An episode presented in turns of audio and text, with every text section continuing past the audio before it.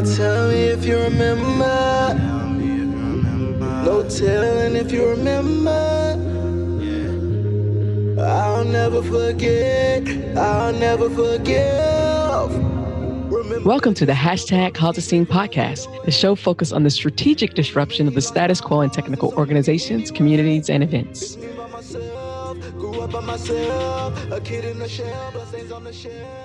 Hello, everyone, and welcome to today's episode of the #Holocene podcast. My guest today is Don Wages, pronouns she, her. Don, please introduce yourself to the audience. Hi, it's awesome to be here. My name's Don Wages, as you mentioned. I am a Django and React consultant and developer. I first heard about Kim at a DjangoCon. I am also... Oh, wow. That was wild. It was. I've been following you for a minute, so it's really great to speak with you today. Wow, that was 2017. Mm-hmm. Mm-hmm. Woo. Mm-hmm. Also, one of the reasons why the Django community is one of my favorites, they are not perfect.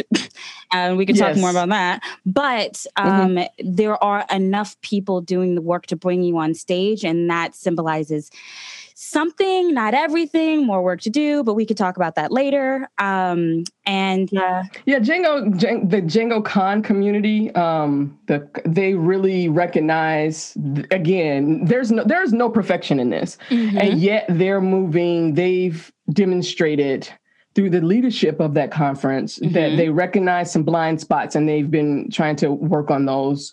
Outside of my favorite language, if I hate it was just easier for me to learn, and it's a really good language for people to learn, was Python. But inside the Python community, I love the Django community. Yes.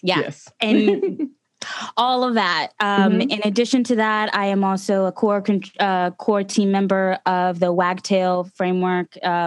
It's a CMS for Django that has Django at the core. And then I also started At the Root, and I'm participating in Ethical Source licensing, and we'll talk more about that. And that's part of one of the questions I have for you today. So, all right. So we're going to start as we always start, but let me say to you, the reason Don is on this episode, we're creating this episode because she reached out to me last year, at the end of last year sometime. And she was asking me questions that I thought it would be clever to answer inside the podcast because it doesn't scale if I give you a 30-minute consultation. It's just you and whoever benefits from it. So I was like, hey, are you interested in doing this as a podcast episode? And she was up and ready for it. So this is what we'll dive into today. But before we do, we always ask, why is it important to cause a scene? And how are you, Don, causing a scene? Do we curse on here? Yes, baby. This is a grown-ass show. Good. I like to shake shit up. Yes. It's important. I am not a person who generally enjoys confrontation, even in small ones. You'll find my hand shaking at the end of it. But I'm good at it, and I'm good at articulating my points. I have a skill. I did debate team all through high school. And it's important to cause friction, to make it not easy to be racist. You need to make it not easy to do the immoral and self-serving thing that could be self-serving, depending on what party it's a part of. Going along with the status quo is self-serving for a lot of different parties, regardless of their marginalization. And so I think it's important, even though it's not always enjoyable, to cause that friction and not make it easy to trample on my rights. How am I causing a scene? I think my presence caused a scene in many ways. I am very, very proud to be part of a community where I am respected by my peers and people I immediately work with. But that is not a blanket statement for everyone who sees my face and sees the position that I'm in and the work that I do.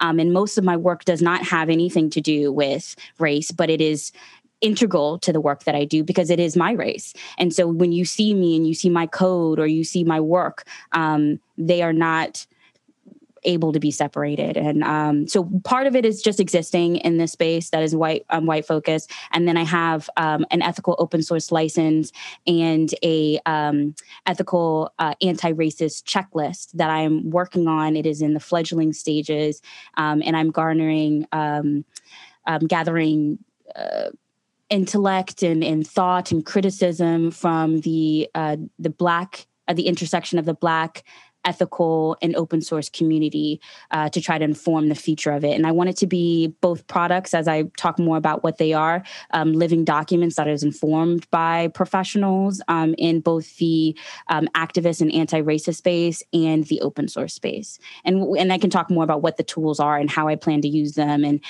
what do you think about them and what the parameters are, blah, blah, blah. Okay, so because I know absolutely nothing about any of this, just give me some background, and then and then we can go into strategizing. Sure.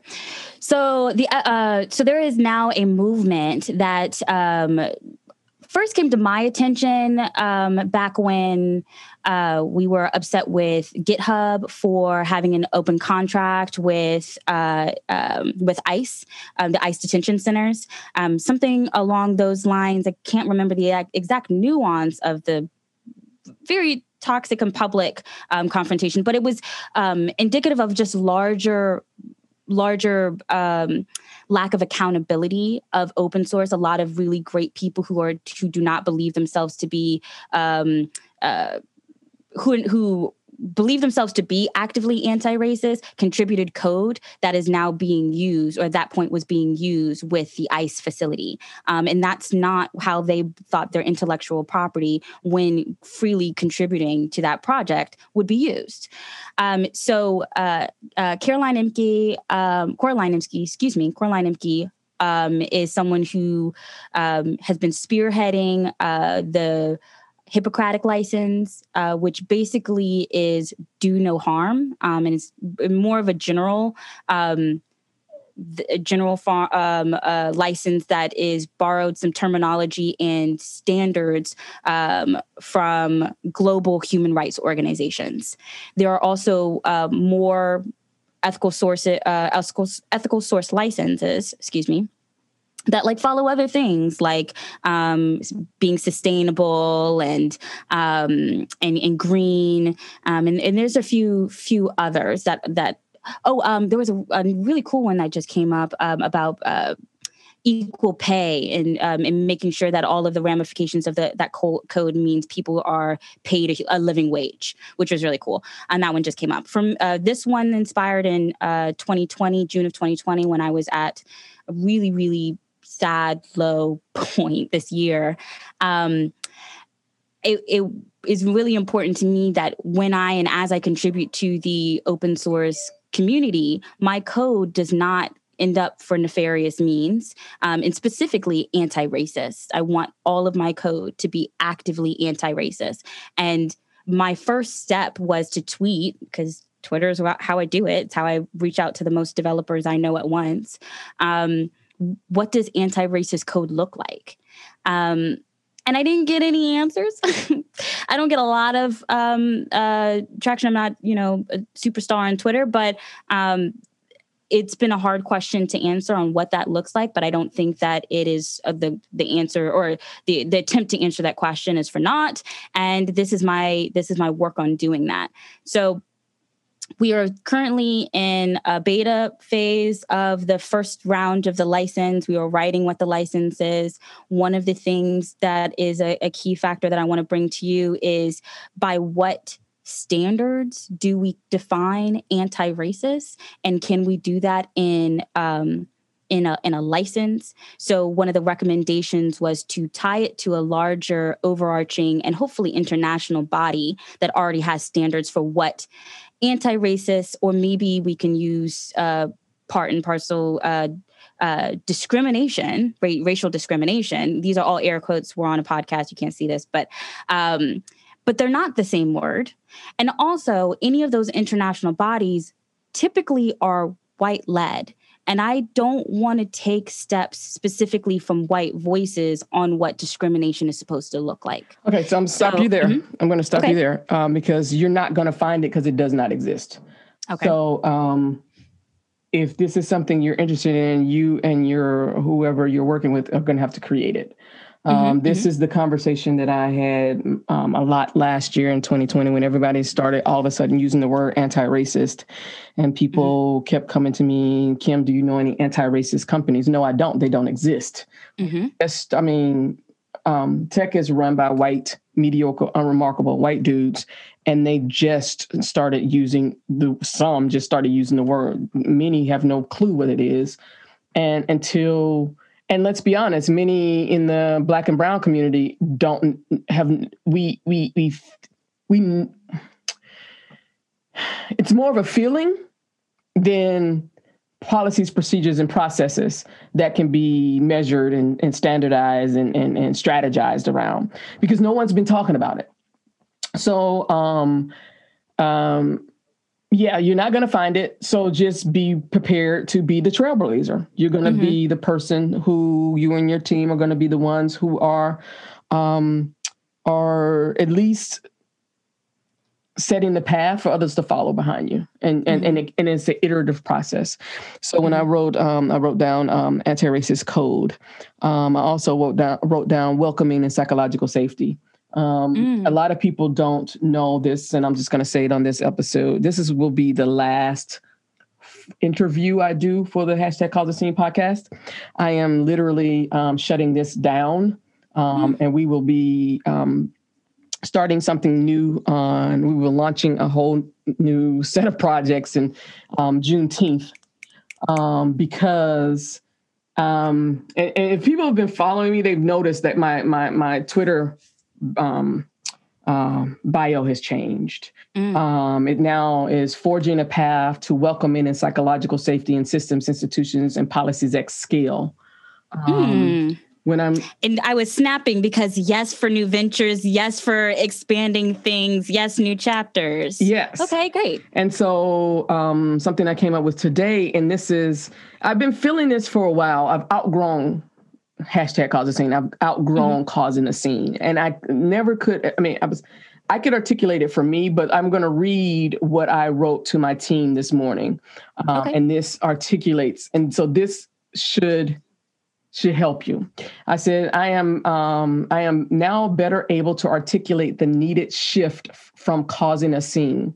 Currently, this push for equity, for minimizing harm, for prioritizing the most vulnerable, is collectively being viewed by many as noise, bullying, as contrarian for controversy's sake, rather than what it is, a necessary evolution for the overall health and well-being of those we work with, partner with us, buy from us, and invest in us and society as a whole. So causing a scene has always been this outlier, this troublemaking thing. And that's how I started. I was angry, I was upset. But as I've been in this space, and particularly what I'm seeing in the world, we need to stop treating the friction that you talk about as the counterculture. It is the culture. It is where we need to go. Anti-racism is where we need to go. Challenging anti-Blackness is where we need to go. Challenging discrimination, oppression, and harm is where we need to go. So that's why I'm shifting, and I'm happy, and I'm bringing that up because that's what you're doing. Yes. And so I'm loving that there's that connection. Because, yes. So you will see I've started removing #CauseTheScene from stuff. I don't even tweet with it anymore because it is not the outlier. It is the culture. It is where we need to go. I love that evolution. Can I read a little bit from an article I wrote? Yes, please. It just matches that. Yes. So I wrote an article. It was in the context of... MLK Day, this 2021, it is a few days before we have a Black woman, Black and Asian woman VP, years just after we got a inarguably racist man out of office, and we had a Black president. Not all is solved. I have qualms with every president we've ever had, including Barack Obama. Like none of these having Black people in charge does not fix everything. And I think it's a very, very complex scenario. I don't know. It's complex, and then it's not. Okay, stop you right. No, because I want to bring up something right there, and this is another reason why I'm switching. And it's the and then I'm just trying to build on something here because I want people to see the connection, how the evolution is happening in these pockets, and all it takes is for us to start connecting. Because what I've been talking about is no longer putting new wine in the old wineskins, and I've been saying, the tools of the oppressor in the hands of the oppressed are designed only to oppress. Mm-hmm. So when you talk about Obama, he had to be the perfect Negro to get that job. Yes. When you talk about Oprah, she's not seen as a regular Black. Mm-hmm. Talk about Kanye, when you talk about Jay-Z, they're not like everybody else. Mm-hmm. So even in their... And you see it in, let's use a very tangible. You see it in police officers. When Black folks become police officers, they want to go into the system and change it. But because the system is designed the way it is, they have to stay in it. They have to assimilate. But because Black and brown people have to do 100 times more than everybody else, they become even, in some folks' eyes, even worse than the white cops because they. Yep. So it is the. It is, again, the tools of the oppressor in the hands of the oppressed will always oppress. And it goes back to Audre Lorde's, the tools, the master's tools will never dismantle the master's house. Okay. I love this. This is fun. Okay. So one of my favorite thinkers, I'm just going to give a shout out, my college friend, Sam, is just adamantly just like an abolitionist. And he wants to abolish the prison system. He's like, tear down the government. And I mean, on an intellectual level, I'm on that tip. And I love how he challenges me. We have the funnest debates.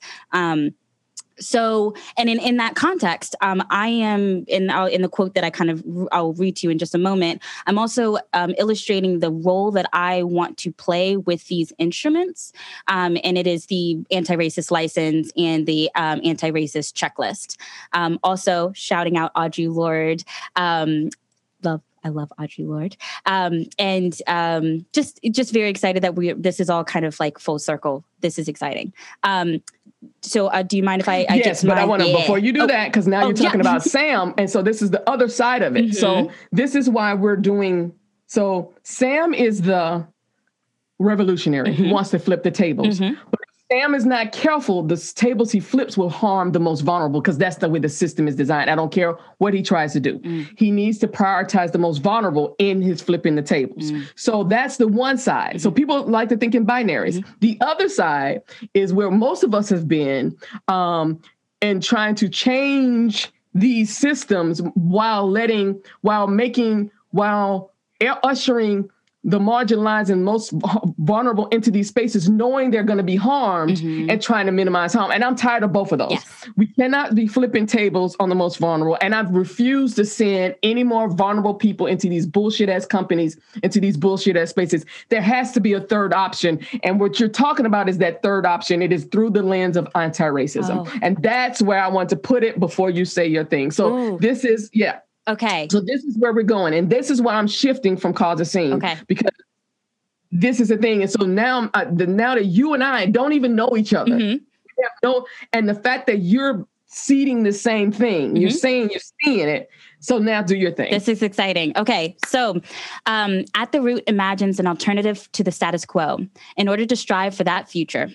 We analyze the question, what does anti-racist software look like? And attempt to empower the individual contributors to open source projects to be aware that the consequences of their code will be built to build a world they would like to live in. We play a distinct role in the activist movement as reformers and as change agents. These are specific categories. I'm breaking from my quote. These are specific categories outside of what Sam is. I'm working within the system, and I'm trying to provide accountability within the system. I'm trying to... do somewhat of a third option. So this is informing our twofold approach. Reformation, using tools of lobbying and legal action to encourage adherence to anti-racism while monitoring its success to ensure enforcement. This normalizing and expansion of success guards against backslides and of cultural status quo. Our primary product to address reforming our current system is the At the Root license, which has not yet been released. It's an ethical license to impose accountability in an enforceable way. I'm going to skip a little bit down. The second point is agents of change. As At the Root develops to a larger following, we aim to gather subject matter expertise from a variety of industries that intersect with open source projects to contribute to our At the Root checklist with specific actionable guidance for actively anti-racist projects. So the second one I've spent less time talking about because it's a little more freeform, and I think there's going to be a lot of experience that's going to come in. But what I'm imagining, I am an app developer. I'm imagining an app to manage this information. I'm imagining data structures. So what I believe will happen is I'd like to link this in with like pull requests as much as possible. Probably use like, I don't know. I'm going to link this in with pull requests as closely as possible. Have contributors give specific insights that would fall under categories of applications. For example, a social media app. One would not imagine immediately think that to be actively anti-racist in a social media app, you would need a block functionality. It saves whole swaths of marginalized people from harassment. There needs to be a block feature on every social media app that comes to market. That is how you be actively anti-racist. Things like how you collect data for a person's name.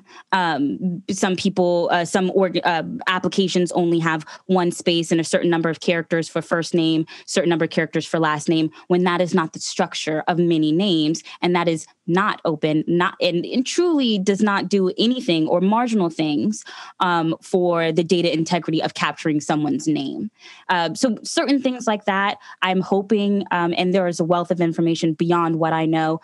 There's also this really, really cool talk that was at PyCon Australia this year that talks about biometric information and its misuse and its dangers. And it's a little bit horrifying. So I hope you do it with like during the daytime, so it's not a scary story. But she literally goes through, I hope we can maybe link it in the show notes, but she literally goes through for like, I think it's a 25-minute talk, project after project that's misusing biometric data and how it's harming marginalized communities, many of times the darkest skinned of communities in each of these countries or subsections or projects or examples, right? So I'm hoping that giving the checklist, we'll have the checklist, and then I think maybe like a upvote, downvote feature, but then you're downvoting things. So then I don't know if that's... I'm trying to minimize the way that Caucasian or white influence or uninformed influences, people without context in general, can derail this effort while still leaving it very open to people to provide feedback. Everyone in the hashtag Call to Scene community shares the same common beliefs based on a set of 4 specific guiding principles. 1. Tech is not neutral, nor is it apolitical. 2. Intention without strategy is chaos. 3. Lack of inclusion is a risk and increasingly a crisis management issue. And lastly, but most importantly, 4. We must prioritize the most vulnerable. To find out more about the guiding principles and adding them to your Twitter profile banner, please visit #causeascene.com. To people to provide feedback, right? And it's, difficult to target who to talk to. So one of the things I will tell you is when I first created the guiding principles, I did not realize it would be a framework for doing anti-racist work, and it is. Mm-hmm. Everything you said can be viewed through the lens of the guiding principles. The first one is tech is not neutral, nor is it apolitical. Once you understand that fundamentally, you have to. So they go in descending order, but they increase with importance as they go down. So you can't get, mm-hmm. if you cannot understand that tech is not neutral nor apolitical, you are not going to do you're not capable of doing anti-racist, anti-discrimination, none of that. The next mm-hmm. one is intention without strategy is chaos. And then the next one is lack of inclusion is a risk and increasingly a crisis management issue. And the last one is prioritize the most vulnerable. So I'm going to walk you through, because I wrote down equity versus equality, because I want to walk through to you how you the downvoting thing is. When you're thinking about downvoting, you're thinking about everybody has an equal voice. That is not how this works. This stuff works. We've never had. And so that's a false narrative that everybody's had an equal voice. And that's why you get the libertarians. That's why you get people who want to debate both sides and all this other kind of stuff.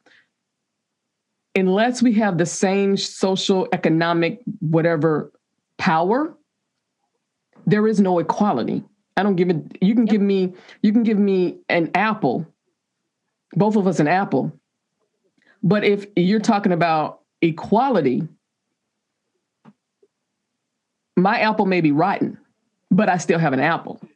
So that's you saying, but you have an apple, but my apple is, but that's not what we're talking about. We're talking about equity. Both apples need to be equitable. Mm-hmm. And so when you're talking about voting up votes or down votes, mm-hmm. people with the most privilege in a space, their votes, their voices are not the same. They do not weigh the same as the most vulnerable. 100% so we prioritize access to. So we prioritize the lived experiences of the most vulnerable. And that changes based on the situation, that changes based on the community, that changes based on who's in the room. All those things, they're very fluid. So that's why I love seeing things through the lens of the guiding principles, because they give me so much balance. I like that. Okay. I 100% agree. So when you're talking about anti-racist code, right? The first thing I can think about is if I'm looking through the guiding principles, if you're talking about you're in a let's say you're at a job, you're employed. Leadership has to understand that tech is not neutral nor apolitical. If they don't understand that, there's no way that there's going to be anti-racist code. So then you have to go, intention without strategy is chaos. So now we have to have a strategy in place to ensure that our code, if this is what's important, is never used in situations that we don't intend it to, because that's impact. And then you move to lack of inclusion is a risk and increasingly a crisis management issue. Who's writing the code? Whose perspectives are we? Who's in the room challenging our assumptions? And then when you look at the last one, which is prioritize the most vulnerable, now you're saying, who is this code not only impacting as employees? 100%. Who is the impact? Like I said before, you need to look at who works for you, who partners with you, who buys from you, and who invests in you. And of that, who's the most vulnerable? And of that, what are their opinions and perspectives about what you're creating? This is really interesting. So as we evolve, I think some of the things that will be moving faster and content we'll be putting out, we are at the root.dev for people who want to find us, and also @ the root.dev on Twitter.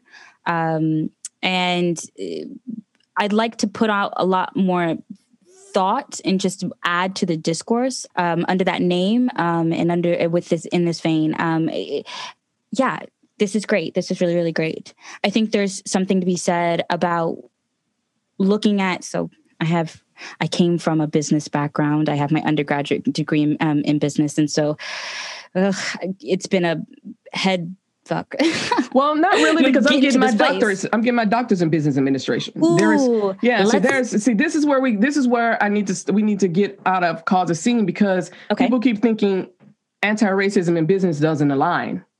People keep thinking that economics and capitalism doesn't align. It is the fact that our economic systems worldwide are rooted in white supremacy. So I don't care if you talk about capitalism. I don't care if you talk about communism. I don't care if you talk about Marxism. I don't care if you talk about neoliberalism. I don't care if you talk about democratic socialism. It is all rooted in white supremacy. Okay. So what I'm working on is we need to develop redefine capitalism without white supremacy, the economics of being anti-racist. So with talking about the forces and the actors that you're interacting with and how prioritizing the most marginalized, I'm thinking of Porter's 5 forces, and which is very similar to exactly what you said, so I don't want to reiterate. And also I wouldn't do it justice.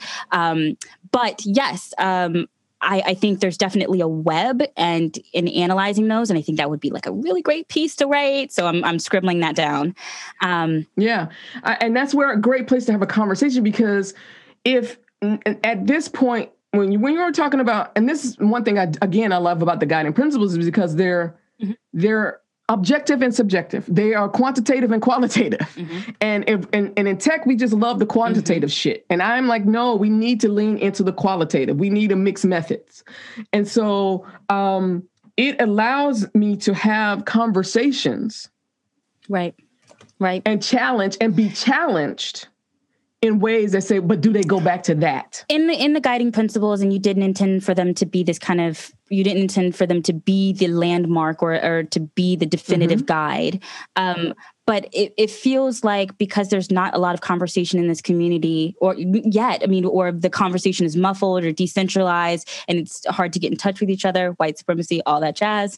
I don't know really what the basis or how to describe what anti-racist software looks like. And so I could also just pose the question to you in a very lazy way. What does anti-racist software look like to you? And that may not be something we can discuss. But then also, if we don't have the answer in this convo, do you have suggestions on finding that answer? So this is, again, so what I'm going to challenge you with is you're trying to lean into that the answer already exists. I just told you it does not. Right. Okay. Mm-hmm. And so that's that assimilation shit. We fall back when we don't know into status quo, because as harmful as it is for us, that's what we know. That's what we've been indoctrinated in. Mm-hmm. I'm saying shatter it. So when I'm talking, so my third option is, like I said, I don't want to talk to people about flipping the tables, because unless you've talked about how you're going to minimize harm, I'm willing. And I talk to my clients about this right now. If the project you want me to work on is not fundamentally going to shift something, I have no interest in it. I have a finite amount of time, and your money does not create that for me. So I need to be very clear. I'm not going to create something so somebody can slap and say, "Oh, we talked to Kim, so we're all good." No. That's not how to happen, because you are not using my scholarship for that. Right. So my third option is, because it's not there, we have to figure out strategically how to be outside of the matrix, but engage with the matrix. Mm-hmm. Interesting. So for me, it is, there are no anti-racist companies. I'm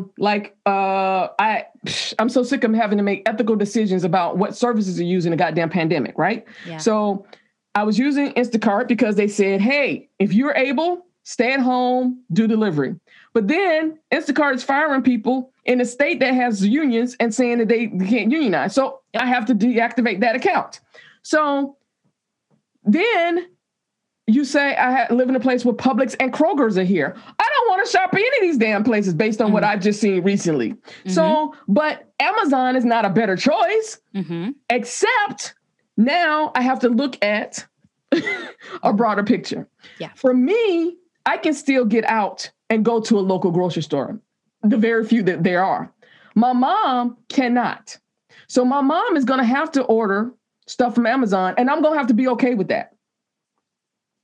Because she's the most vulnerable, and she needs to get what she needs to get so that she does not go outside and get exposed to these things. So these are the conversations that people don't want to have. Yep. These are complex. There is no A, B equals C, and that's what we love about tech. That's what it's so quantitative. It is and we know that is not true, because you cannot ignore bias when we're having these kind of conversations. Yeah. So for me, the guiding principles is a baseline of how we're going to engage. Yeah.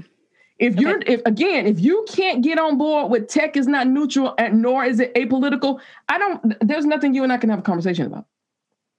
So to me, it's the same thing as people are saying about, the people who believe in this disinformation that's going on right now politically in the United States. Mm-hmm. How can I have a conversation with anybody of any genuine context or get to any kind of a even middle ground, and people want to unify when you and I are not dealing with the same facts? This is why I start every talk that I do with definitions.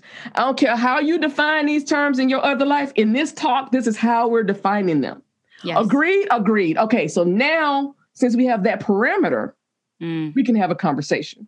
So you need to figure out for you and your project, What does anti-racist code look like? You get to define that, Black woman. Mm. We've never had that. We've never had that power before. Yeah. You get to define that anybody who comes into your community, this is what this looks like. Now, you either agree or you get the fuck out. Yeah. So this, like, I just started my Discord. I started Kim Creighton's Community Cafe. We have a Discord that's open every Friday from 8 a.m. to 8 p.m. Eastern time.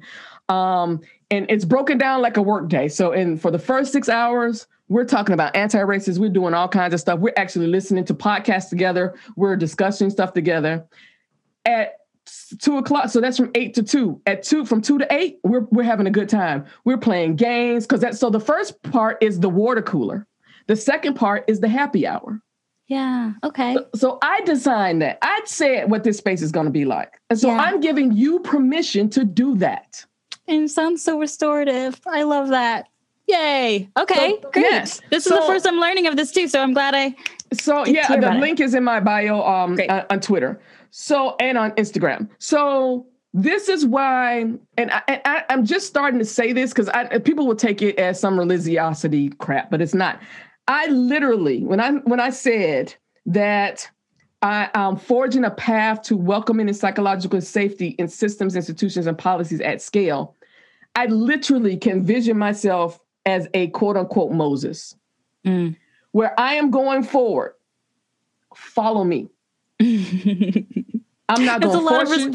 That's a lot of responsibility. Does it feel? It doesn't feel heavy? No, because I'm moving forward. Now you can follow me or you can stay where the fuck you are. That's why I've outgrown cause a scene, because that was trying to convince, and I'm not doing that anymore. I'm not dragging people with me. I am going ahead. Mm-hmm. You're welcome to follow me. Yeah. But just know that the head I'm going to is where everybody needs to be. Mm-hmm. Mm-hmm. So we either do this proactively or you do this reactively. I'm not doing, cause a scene was reactive. I'm no longer doing the reactive thing. Cause a scene, again, was the flipping the tables and the still putting people in harm's way. This is, I'm doing this separate thing. I am putting new wine into new wineskins. I'm doing this separate thing, and I'm engaging with those very racist, very white supremacist systems in ways that I choose to engage. And you can't make me engage any other way. Yes. Yes. So you, Don Wages, get to decide. Awesome. You get to look at the path in front of you, figure it out, and tell people let folks know you're welcome to come. These are the rules. And to me, it's been the responsibility was the cause of scene. This, I don't feel that. Because what I'm no longer, so everything I was doing before was stop doing that. This is why we're going to stop doing that. But I never could get to this is what we're going to do instead, because I'm always doing the kindergarten lesson. Now I'm ready for graduate level. So I'm building businesses right now that have that. Y'all can do whatever y'all want to over there. We're going to be over here. We're going to be creating the world as it needs to be. When you catch up, we're already here. May I read one more quote that directly surrounds it? Yes, please. So, yes. We can't rewrite the past or even try to return to a pre-colonial society. For note, this also is, the article is also in a decolonizing technology context as well. Decolonizing is the process of dissecting and removing colonialism. Most theory surrounding decolonization is based on decolonizing the colonized, but the colonized can't and shouldn't cut themselves off and only decolonize themselves. Yes. The colonizer must also remove the dominant-subordinate relationship. In short, and this is all in bold, all spaces must be actively anti-racist. There you go. Yes. And that's what I'm talking about. That decolonize, that has always been our responsibility. Mm-hmm. That has been that has been our work. I'm no longer doing that work. Mm-hmm. I am doing the work of, I am liberated. I am already free. Mm-hmm. I don't need your permission to be free. I'm free. That just sounds beautiful. That is music. I am already free. Yes. I feel like Sojourner Truth. I feel like Harriet Tubman. I am free. Mm-hmm. I am liberated. So just like Harriet, I'm going forward. But unlike Harriet, she had the gun. She was going to shoot you. You was going backwards. Yes. That's what cause a scene has been. I'm not doing that anymore. Yeah. Yeah. Because even if you go backwards, if you go back to, you know, like in Harriet's time, she did that because you going back with Denson, Massa, and his folks to get everybody else. For me, you going back does not stop me from going forward. Mm. I'm no longer looking in the rearview mirror about where you coming. Are you coming back? Because as Black women, they always underestimate us anyway. We always 10 steps ahead of them. They never see us coming. We're stealth. We are strategic. We are. The fact that we still exist says so much about who and what we are. Mm-hmm. So I'm no longer going to spend my time looking back. I'm no longer, like, my engagement on Twitter is shifting. I'm no longer doing the individual. Unless you come at me personally, then we gonna have a tit for tat. But I'm no longer looking for things to highlight for people like that. If it's not a system, institution, or policy, yeah, because I'm trying to change at that level. That's the only way I can scale this. Yeah. So even this conversation we're having, like I said, I needed to have it at a level that can scale. Mm-hmm. This is really cool. So exactly. So your license is your design. Mm-hmm. You have the permission to make it whatever you think it is. You just need to make sure you are using some kind of guidelines that are rooted in rights and rooted in anti-racism to be your beacon, to be your North Star. So my work, the guiding principles are my North Star. Everybody who works for me, they know. Yeah. Before they bring something to me, they know, have you looked at it through the lens of the guiding principles? I really like keeping, I mean, it's very similar to what serves as a mission for organizations. Very similar to just having a core idea. And bringing back to it makes it focused and methodical. Mm-hmm. I am very process oriented as well. So my brain and, you know, I'm in tech for a reason, or I stay in for a reason for now, until I, you know, start herding goats or something. So I want to do a step-by-step guide. I want to have a checklist or the checklist can come from it, but we don't start with the final product. I'm not going to start with a furnished idea. I need to have a core nugget of truth to be able to build on. I'm now ready to articulate and to publicly share my need to shift from causing a scene. Currently, this work, this push for equity, for minimizing harm, and for prioritizing the most vulnerable, is collectively viewed by many as noise, bullying, troublemaking, as contrarian for controversy's sake, rather than what it is, a necessary evolution for the overall health and well-being of those who work for us, partner with us, buy from us, invest in us, and society as a whole. My focus from this day forward is to forge a path to welcoming and psychological safety in systems, institutions, and policies at scale, because I will no longer put new wine into old wineskins. My team and I will be spending the next few months making the necessary changes to ensure that my new commitment to doing the proactive work of leading a movement framed by the guiding principles and seen through an anti-racist lens strategically happens with a relaunch on Juneteenth. To be kept informed of our progress, please follow me on Twitter at KIMCRAYTON1, Kim Creighton1, and on our new Kim Creighton's Community Cafe Discord server. When I started hashtag Cause a Scene in 2019, it was out of my frustration that no one was listening. Now that you're listening, it's time to get to work. Thank you for the years of support, and I'll meet you on the other side. Have a wonderful day. Yeah, I need to have a core nugget of truth to be able to build on. Yes. So the guiding principles were never a guiding principle. They were just separate ideas that I just thought one day, oh, fuck, all these things that I've been saying actually connect to make a cohesive story. And that's how I got to them. Interesting. Great. this is really exciting. This is giving me some things to work on. I have some articles to write. I have some things that I would like to draft. I'm also want to extend to you, just now that we're developing this relationship, anything that I can be of service to you as well. I would love to, I love to be able to just participate in that future vision. It's really exciting. Oh, cool. Like I said, we're starting with, because I have to, the work does not happen on Twitter. So that's why I got the Discord.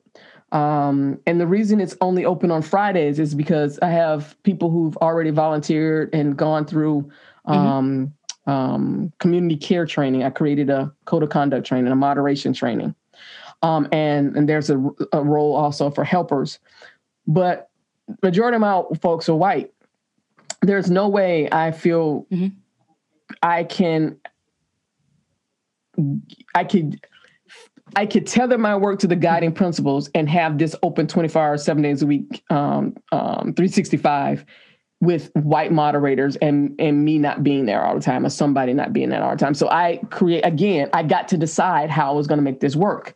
How would this work for my schedule? And I was like, oh, I can do Fridays 8 to 8. That'll be fun. And then we break it up. Because we're going to have, I got someone who's going to do, we found out that many of us have never played Dungeons and Dragons.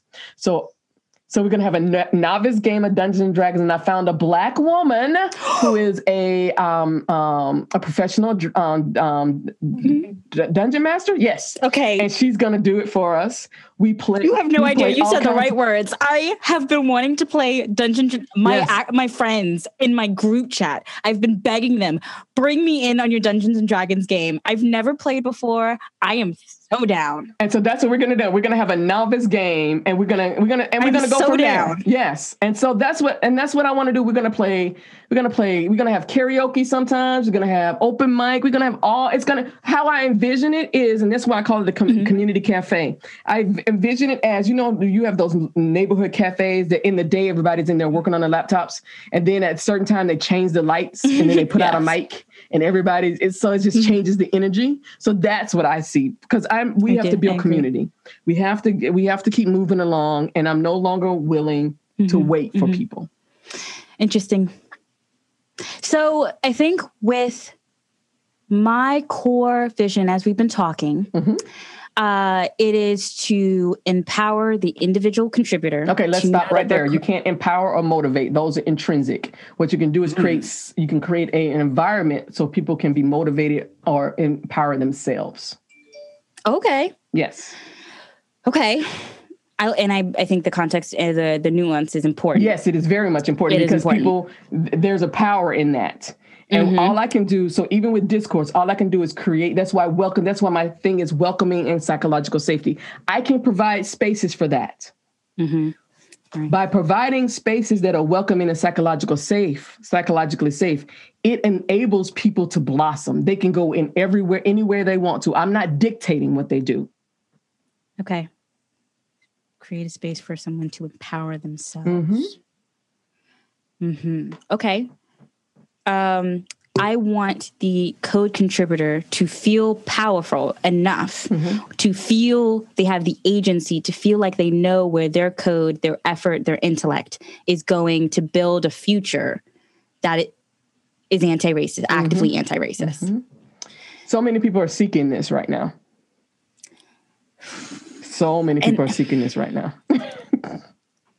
And I want to give them tools. I think that the checklist feels very tangible. I think I am having a little bit more issue with how to, not the concept, because I really, really, the more I think about it, the more I enjoy the concept of the anti-racist license. And I'm not naive. I don't believe that, I think that a lot of organizations, especially the larger organizations, will adopt this immediately or even at all.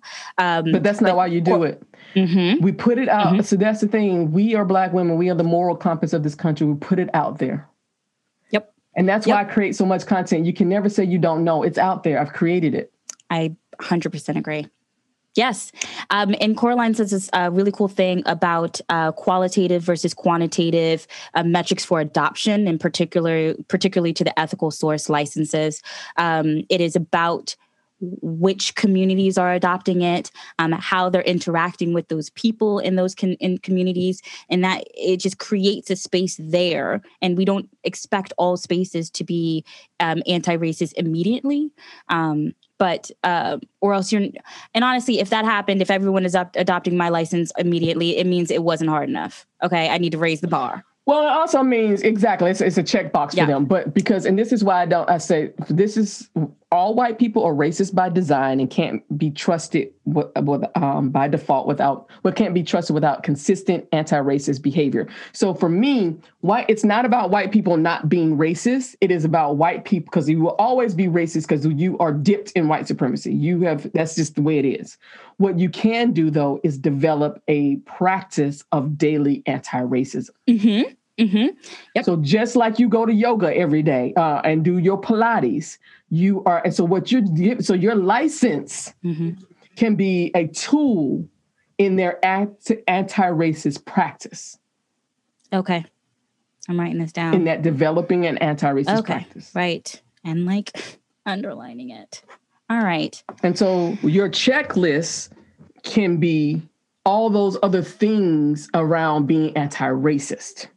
And once they, got their practice, then they would understand the value and the vision and be empowered enough for themselves to adopt the license and demand that they are working on anti-racist code. Interesting. I have some work to do, but this is exciting. Yeah. We all do. Yeah, we all do. But you're out there in the front because you're a Black woman. We really are magic. This is great. We are. No, I know. Well, no, I don't want to say magic because white folks use that as some like we don't have feelings. So we are just amazing. We are the moral compass of this country. We have feelings. We're not magical. We have had to learn to survive your bullshit. Yeah. I love magic, but I know what you're talking about. I know exactly what you're talking about. Yeah. And that's the thing. I love when you said it, and then I had to stop myself because I know how it would be used agast us. And so I had to think about the most vulnerable, not how I feel about the word, but how it would be used against us. Yes, bringing it back. Vulnerable. I agree. Sold. I was like, I'm resistant to not being magic. What do you mean? I glitter, but no, sold. Right. Yep. And see, that's the thing. Once you bring it back to the most vulnerable, you're like, okay, that's right. It's such a small that thing. It's such a small gesture to just yeah. Mm-hmm. It's the same thing with using people's pronouns. It's the same thing about people when you're talking about gender. It's the same thing about when you're talking about censoring disabled people instead of ableists. It's not ableists. It's centering around disabled people. It's centering around the LGBTQ community. It's centering around the brown and Black people in the LGBTQ community. It is centered around the Black people in the LGBTQ community because anti-Blackness is so pervasive. This is why, and people want to know why is anti-racism the key for me? Because, oh my God, there's sexism and all of that is rooted. If you can deal with the anti-Blackness and the internalized white supremacy, all the other isms will be taken care of because we are the most vulnerable. 100%. And that's one of the reasons why the first article that I wrote was centered around decolonizing tech, and colonialism, because there are so many constructs that came from colonization. Mm-hmm. Truly, I mean, people of many, many genders existed way before this one. And it is the practice of having this this one particular culture that is truly like the minority culture. And I slap myself on the wrist every time I call myself a minority. I'm not a minority. Mm-hmm. I'm of marginalized communities. Yes, exactly. And that's what I talk about. That's the difference between underrepresented is simply about numbers. Marginalization is about how groups of people, how communities are treated. Mm-hmm, mm-hmm. And that's why I say Blackness and I put it against whiteness because that's the only equivalence I can get to it. Mm-hmm, because white folks are always individuals. We're groups. We can, again, that's about having the conversations about how can we have a conversation about equity when our terms aren't even equal. Right. I mean, equality when our terms aren't even equal. You did mention equity. I know you meant equality, but I do think equity is an important part of this conversation, which I don't know if I've addressed or understand what that would mean. Because equity is like such a being word, a term. And does this movement provide equity? Yes, I mean, does. I guess so. Yep. Equity would mean that it has to be seen. In it. Yeah, we are seen. We are represented. We are part of it. We have agency. It is own. About. Okay, let me give you. It is about. I'll give you an example. Mm-hmm. So I say in this pandemic, you give a family in a. Because let's talk about these checks, right? These, mm-hmm. these. We got those $1,200 checks. Mm-hmm. Well, not even the $1,200 checks. The recent $600 checks. Right. Because the $1,200 checks, everybody spent. Yeah. But the $600 checks, more affluent people saved it. Mm-hmm. Poor people had to use that money, right? Yes. So there is no equality in that. Mm-hmm. So people who are arguing about. Like the 1400, they know if you're talking about starting the economy again, this is capital. If you're talking about starting the economy, mm-hmm. you give that $1,400 to the people who are going to spend it because they need to, mm-hmm. not the people who are going to put it in their savings account and hold on to it. Mm-hmm. Because how is that stimulating the economy? If the goal is to stimulate spending, mm-hmm. you give it to the people who need to spend it. Yes. That is equity. Yep. But because we live in a white supremacist system, everybody wants to talk about equality so that the people who want to save it, but it's the same thing with student loans. Why should their student loans be discharged when I've had to pay it? Right. These conversations are rooted in white supremacy. Mm-hmm. These conversations are rooted in the fallacy that everybody is treated as an individual. Mm-hmm. Only whiteness is treated as an individual. Yes.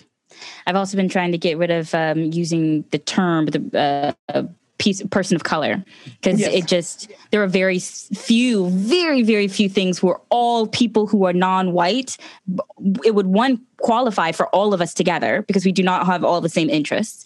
And we are not a monolith. And also that is defining ourselves by non-whiteness, and that being a person of color is the inverse of that. And also It goes back to when we're talking about the blackness. There are many people of color who get to benefit from white supremacy that mm-hmm. U.S. blacks cannot, like Africans. There mm-hmm. are Africans who benefit from white supremacy in the U.S. in ways that blacks from the United States cannot.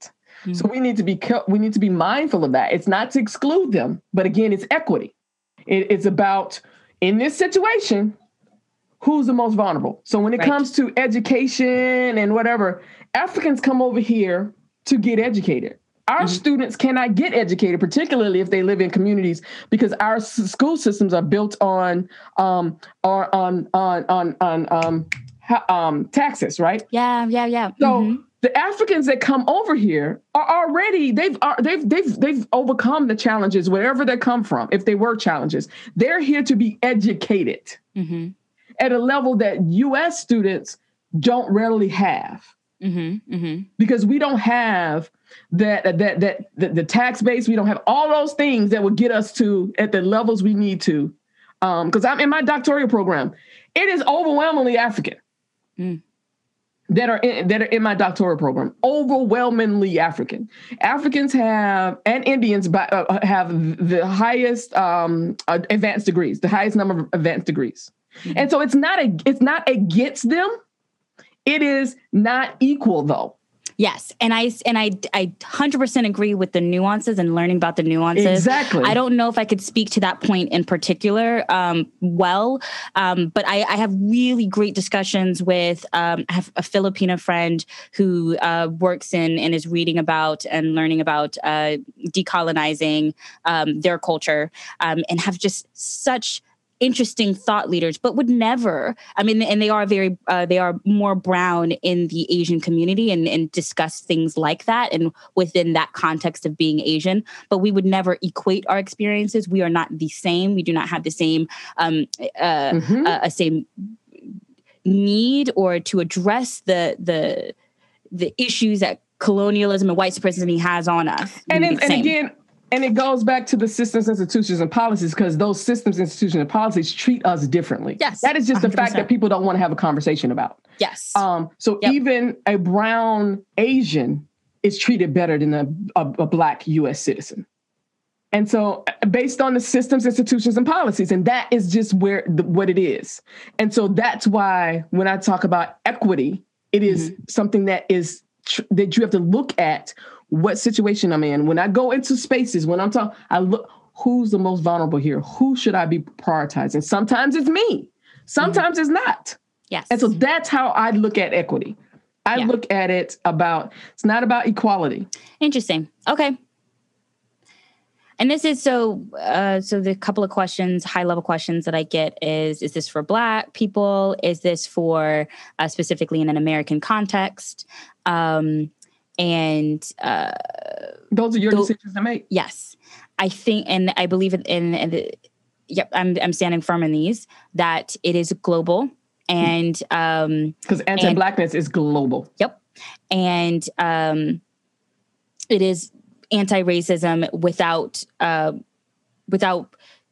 definition or ascribing to Blackness, because we can find harm, by racism and all of these things. And for example, and I think it also limits approaches. So if I put it specifically in a black context in this particular project, my other projects may be specifically Black focused and I'm gonna be all in on that. But this specific project, for example, the blocking feature that I mentioned before for a social media app would not necessarily come to mind when someone says, how do you make, a project pro-Black, well, but if you make it anti-racist or protect the most marginalized, I think that gives also, a better. And also, you have to. It's the same thing when I was talking about being outside of the matrix, but engaging with the matrix. You'll have the reality that those social media platforms that will be built that exist are created by white people. Yeah. So what you're doing is giving them a lens through which to build their products and services that they don't have. Right. Okay. So it's just like deciding if you're going to use Django or anything else. Yeah. Yeah, it's definitely. It's a toolkit. I love it. So what would you like to say as we close out this episode? I mean, this was an amazing conversation. This is really great.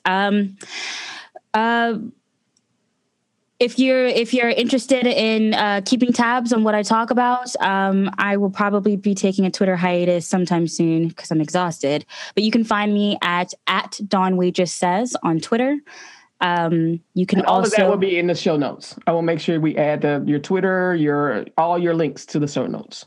Lovely. I don't have a lot of links, but Twitter's the main one. Yeah, it was a joy to be here. I'm really excited about this conversation, and to kind of flesh out some of these ideas and just talk with someone on a very similar wavelength. So I appreciate that and giving me this time. Well, thank you so much, because you, I love some serendipity, but this conversation allowed me to finally announce what was coming up next. And I'm honored. While we're closing out #CauseAScene, because I've outgrown it, and where we'll be pivoting to something much more sustainable, much more built, developed around looking at the systems, institutions, and policies instead of individuals. And collectively, there's some things that I'm building that are so community-based that I am so excited about. Cool. So thank you for everybody tuning in, and have a wonderful day, Don. Bye. Bye-bye.